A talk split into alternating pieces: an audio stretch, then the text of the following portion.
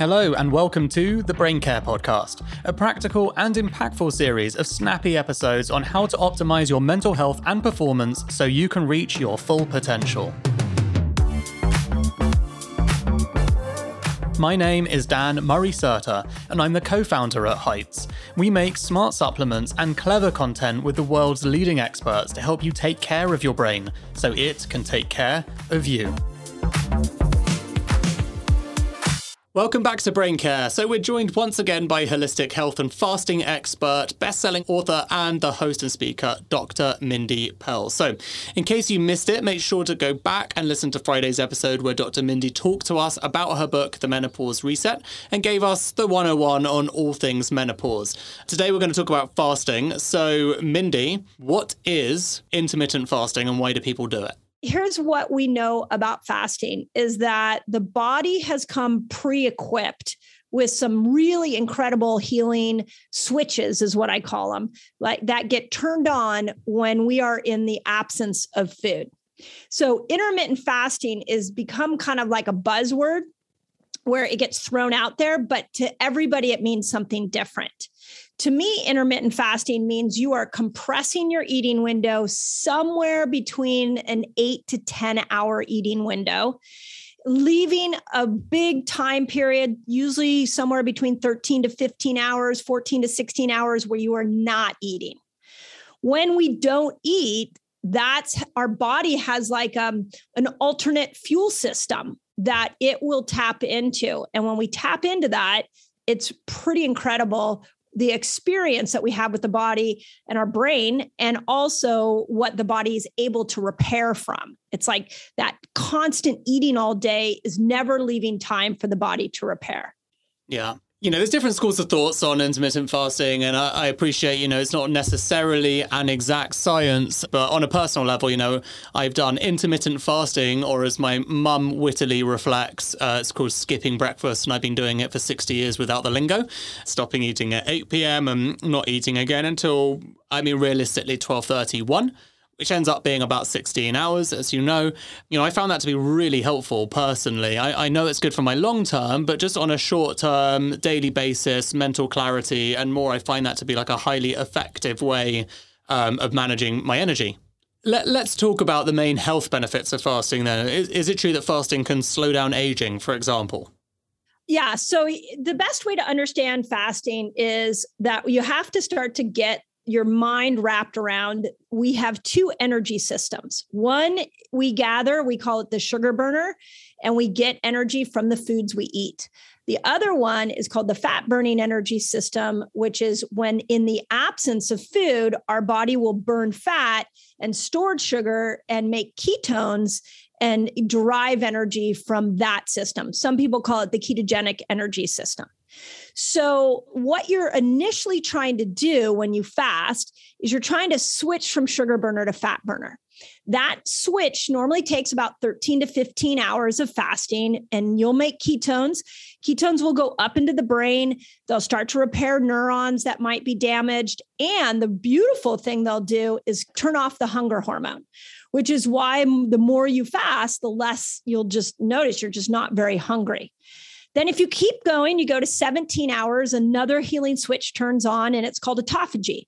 Autophagy is where the intelligence inside the cell goes, We're not getting any blood sugar here. We're going to need to get more efficient. And so it will clean up the cellular parts. It repairs mitochondria, endoplasmic reticulum. The mitochondria will make more glutathione, detox glutathione. It's a great way to kill viruses and bacteria that might come into the cell. And if the cell's really bad, like it's going to be a cancer cell, then this autophagy switch will trigger something called apoptosis, where it will actually kill the cell and get rid of it. This is how well we're designed. It, like this is why I love fasting. This is just brilliant the way we're designed. At 24 hours of fasting, you see a whole rebooting of intestinal stem cells. So the gut becomes healthier, and you can any damage that's occurred from food can be repaired, leaky gut syndrome, things like that. 36 hours the body you're forcing the body to go find the the glucose it stored in fat years ago so people who want to lose weight you can you get them go, doing 36 hours 48 is one you might love is we're seeing evidence that new dopamine receptor sites emerge after 48 hours of fasting, making somebody more sensitive to dopamine, which ultimately gives you more joy and happiness. We also see at 48 hours that the Krebs cycle starts to spit off more antioxidants that will slow the aging process down. And at 72 hours, the whole immune system gets rebooted. Old white blood cells that may not be efficient will, will be recycled and repaired, and you get a big burst of a stronger, uh, more powerful innate immune system.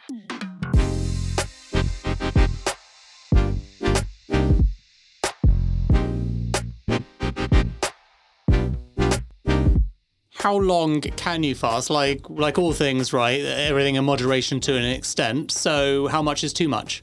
So I teach six different fasts. 72 hours being the the the longest. I, you know, I think once a year you try a, a 72 hour fast. That's awesome. Unless you have a real chronic condition, there's no need to keep doing it. That it's just a, an opportunity to really repair your immune system. Otherwise, you know, intermittent fasting can be done daily. Um, I like one day a week. I tell people to stretch their fast. So we keep kind of working on pushing the body into a hormetic stressor place where it'll repair a little bit better. So there's no need to do like I see a lot of people want to do 21 day fasts. And, you know, I've I met a guy one time who'd done 90 days of fasting. Those are extreme and really not necessary and really should only be done when you're being coached by somebody with it being very practical, you know, you need to kind of have the weight to lose because if you're not eating, you will lose weight. So starting off skinny and going on a 90 day fast is probably extremely detrimental to your health. So I think when thinking about these things or hearing these things, bear in mind that we're two people that uh, like to spend a lot of time learning this stuff and we like to presume some kind of common sense. Yeah, agreed. There's also, you know, quite a well known um, position which is that fasting isn't necessarily safe for women. I think from what I've read and understood, that's more related to there just aren't enough studies, and most of the studies happen to be on men. But I'd love to, I'd love to know what your opinion is. This is my level of reading. Yes, here's the challenge for women, and it ties into what we talked about in the menopause episode. Our progesterone levels are very sensitive to spikes in cortisol. So, fasting, bottom line, is not good for a woman when her body's trying to make progesterone. And that is the week before her period. So, from about day 20 till she actually has a period, is the time she wants to not even do intermittent fasting. She shouldn't even be in ketosis. She needs to be in, it, bring glucose up, bring insulin up during that time. So, if she doesn't, what we see is a lot of missed cycles, early menopause, hair loss, thyroid go off. Postmenopausal woman, really, if she can step out one to two days a week so that she's building progesterone, is good. She just doesn't have a cycle to time it. Men, you guys can fast all the time. You don't need to think about it. Still, variation is important, but you don't have hormones to time it to. And obviously, again, this is proposing and presuming some common sense because um, obviously people might be diabetic or whatever, right? And so just not advised. But uh, what would be a great way to test and see if it was for you? If you want to try intermittent fasting, the first step is to change your food. So we there's three ingredients that will really make fasting difficult when you're eating bad oils. These are like the canola oil, the uh, cottonseed uh, oil, the corn oil. Those inflammatory oils are going to really make it hard for you to make that switch into the fat burning system. Then, if you have a high refined carbohydrate diet, you're eating a lot of breads, pastas, cakes, cookies, uh, a lot of sugar. That's also going to make it hard to be make the switch. And then the third ingredient is any kind of toxin like artificial colorings, flavorings, red dyes, those kind of things really make you more insulin resistant and will make fasting harder. So the first thing is you just change, swap those things out, like bring them down. Don't eat as many of them. If you can completely avoid them, that'd be awesome. Then what you do is you take your breakfast and you push it back an hour. If you're super dubious and you're like, eh, I don't know if I can do this, push it back a half hour. But we this is where hormetic stress can really help us. So there's a principle that I'm sure you've talked about on this podcast called hormetic stressors, which are good stressors. When the body is pushed just to enough discomfort, it becomes stronger. people who work out use this principle all the time. This is what why we never keep doing the same workout. We always are trying personal trainers and fitness trainers will always try to push somebody's workout so they get stronger. So you go about an hour pushing that breakfast back. If you're uncomfortable, stay there every day. An hour, you know, if all of a sudden nine o'clock is now your new time for breakfast, stay there till it gets easy. Once it gets easy, now push it back another hour. And then you keep doing that till you're at the window of 13 to 15 hours. That's like your first fasting ledge. And many people will just stay there, totally fine. But then you can go explore the other fasts if you want to go deeper.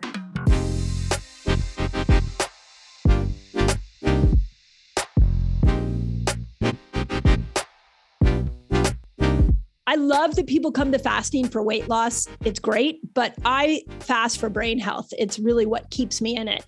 And here's the first thing to know is that as you make ketones, when you tap into this fat burning energy system, as ketones go up, it signals the production of GABA. And GABA is the neurotransmitter of the brain that calms the brain. Ask anybody who's been on a three day water fast. They are not anxious. They're usually pretty chill, don't even want to talk because they have so much GABA in their brain. Second thing is that when ketones go up, they can go and repair neurons, aging, degenerating neurons. So we like ketones for neuronal repair. Uh, the brain is also very sensitive to autophagy. So when you go into these longer fasts, 17, somewhere between 17 and 72 hours, you're creating autophagy in these neurons and really cleaning up the cells that are delivering key information in your brain. And then the last one, the one that I don't think gets talked about enough, and actually is there's great studies, especially around like Ramadan fasting, is that fasting can produce BDNF. BDNF is like fertilizer for the brain. And the more BDNF you get, the more you can create new neurons so that you can learn new information. And I mean, I'm sure you've been fasting for a long time. I've noticed in my own life, I can hold on to information better than ever before because of the amount of fasting and the variation of fasting that I've done. It's incredible. And then the dopamine that we talked about, receptor sites. Okay, so if you had to choose three key benefits or three tips from this episode that you want listeners to remember, what are they going to be? Well, the first is stop eating all day. Don't worry about counting calories. Don't worry about the amount of food. Worry about the quality of the food. And then just see if you can compress your eating window if you ate like a high fat, high sugar diet in 10 hours as opposed to uh, all day, like 15, 16 hours of eating, that 10 hour window leaves enough time for your body to recover that you will not uh, accumulate any signs of metabolic damage like high cholesterol, inflammation, high insulin. It's amazing. So let's compress your eating window. Second is you got to get off the bad oils. You got to bring the processed food down. And then the third one is once you get this taste around ketones and fasting, can you start to experiment with going a little longer? I think there's a lot of fear that, oh my gosh, I'm going to die if I go longer. But you actually were meant to thrive and heal when you fast longer. Love it. Thank you so much, Mindy. Where can people find you on social? Yeah, I mean, my YouTube channel is my passion project. I, I love the science on fasting. I feel like I've read everything out there. So I bring the science and teach it on my YouTube. I also teach the application of fasting. We have over 600 videos over there. So if you want to learn how to fast, go there. I've got them all in playlists. It's hopefully really easy for people. We have a free fasting group on Facebook called the Resetter Collaborative. Uh, we do a fast once a month. I call it Fast Training Week, where we practice different fasts. You can join us over there. If you forget all of that, you can go to drmindypelz.com.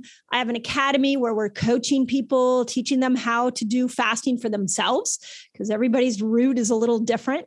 So, yeah, I'm kind of everywhere. I got a podcast talking to experts about fasting. So, there's a lot of information people can dive into. Popular lady and a good reason for it. Thank you so much, Mindy. Thank you.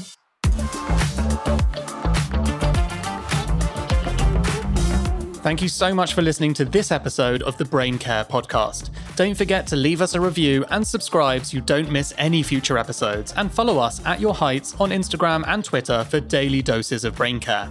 If you want to know more about how healthy your brain is, you can head to yourheights.com forward slash brain health to get your free score from 1 to 100. See you next time.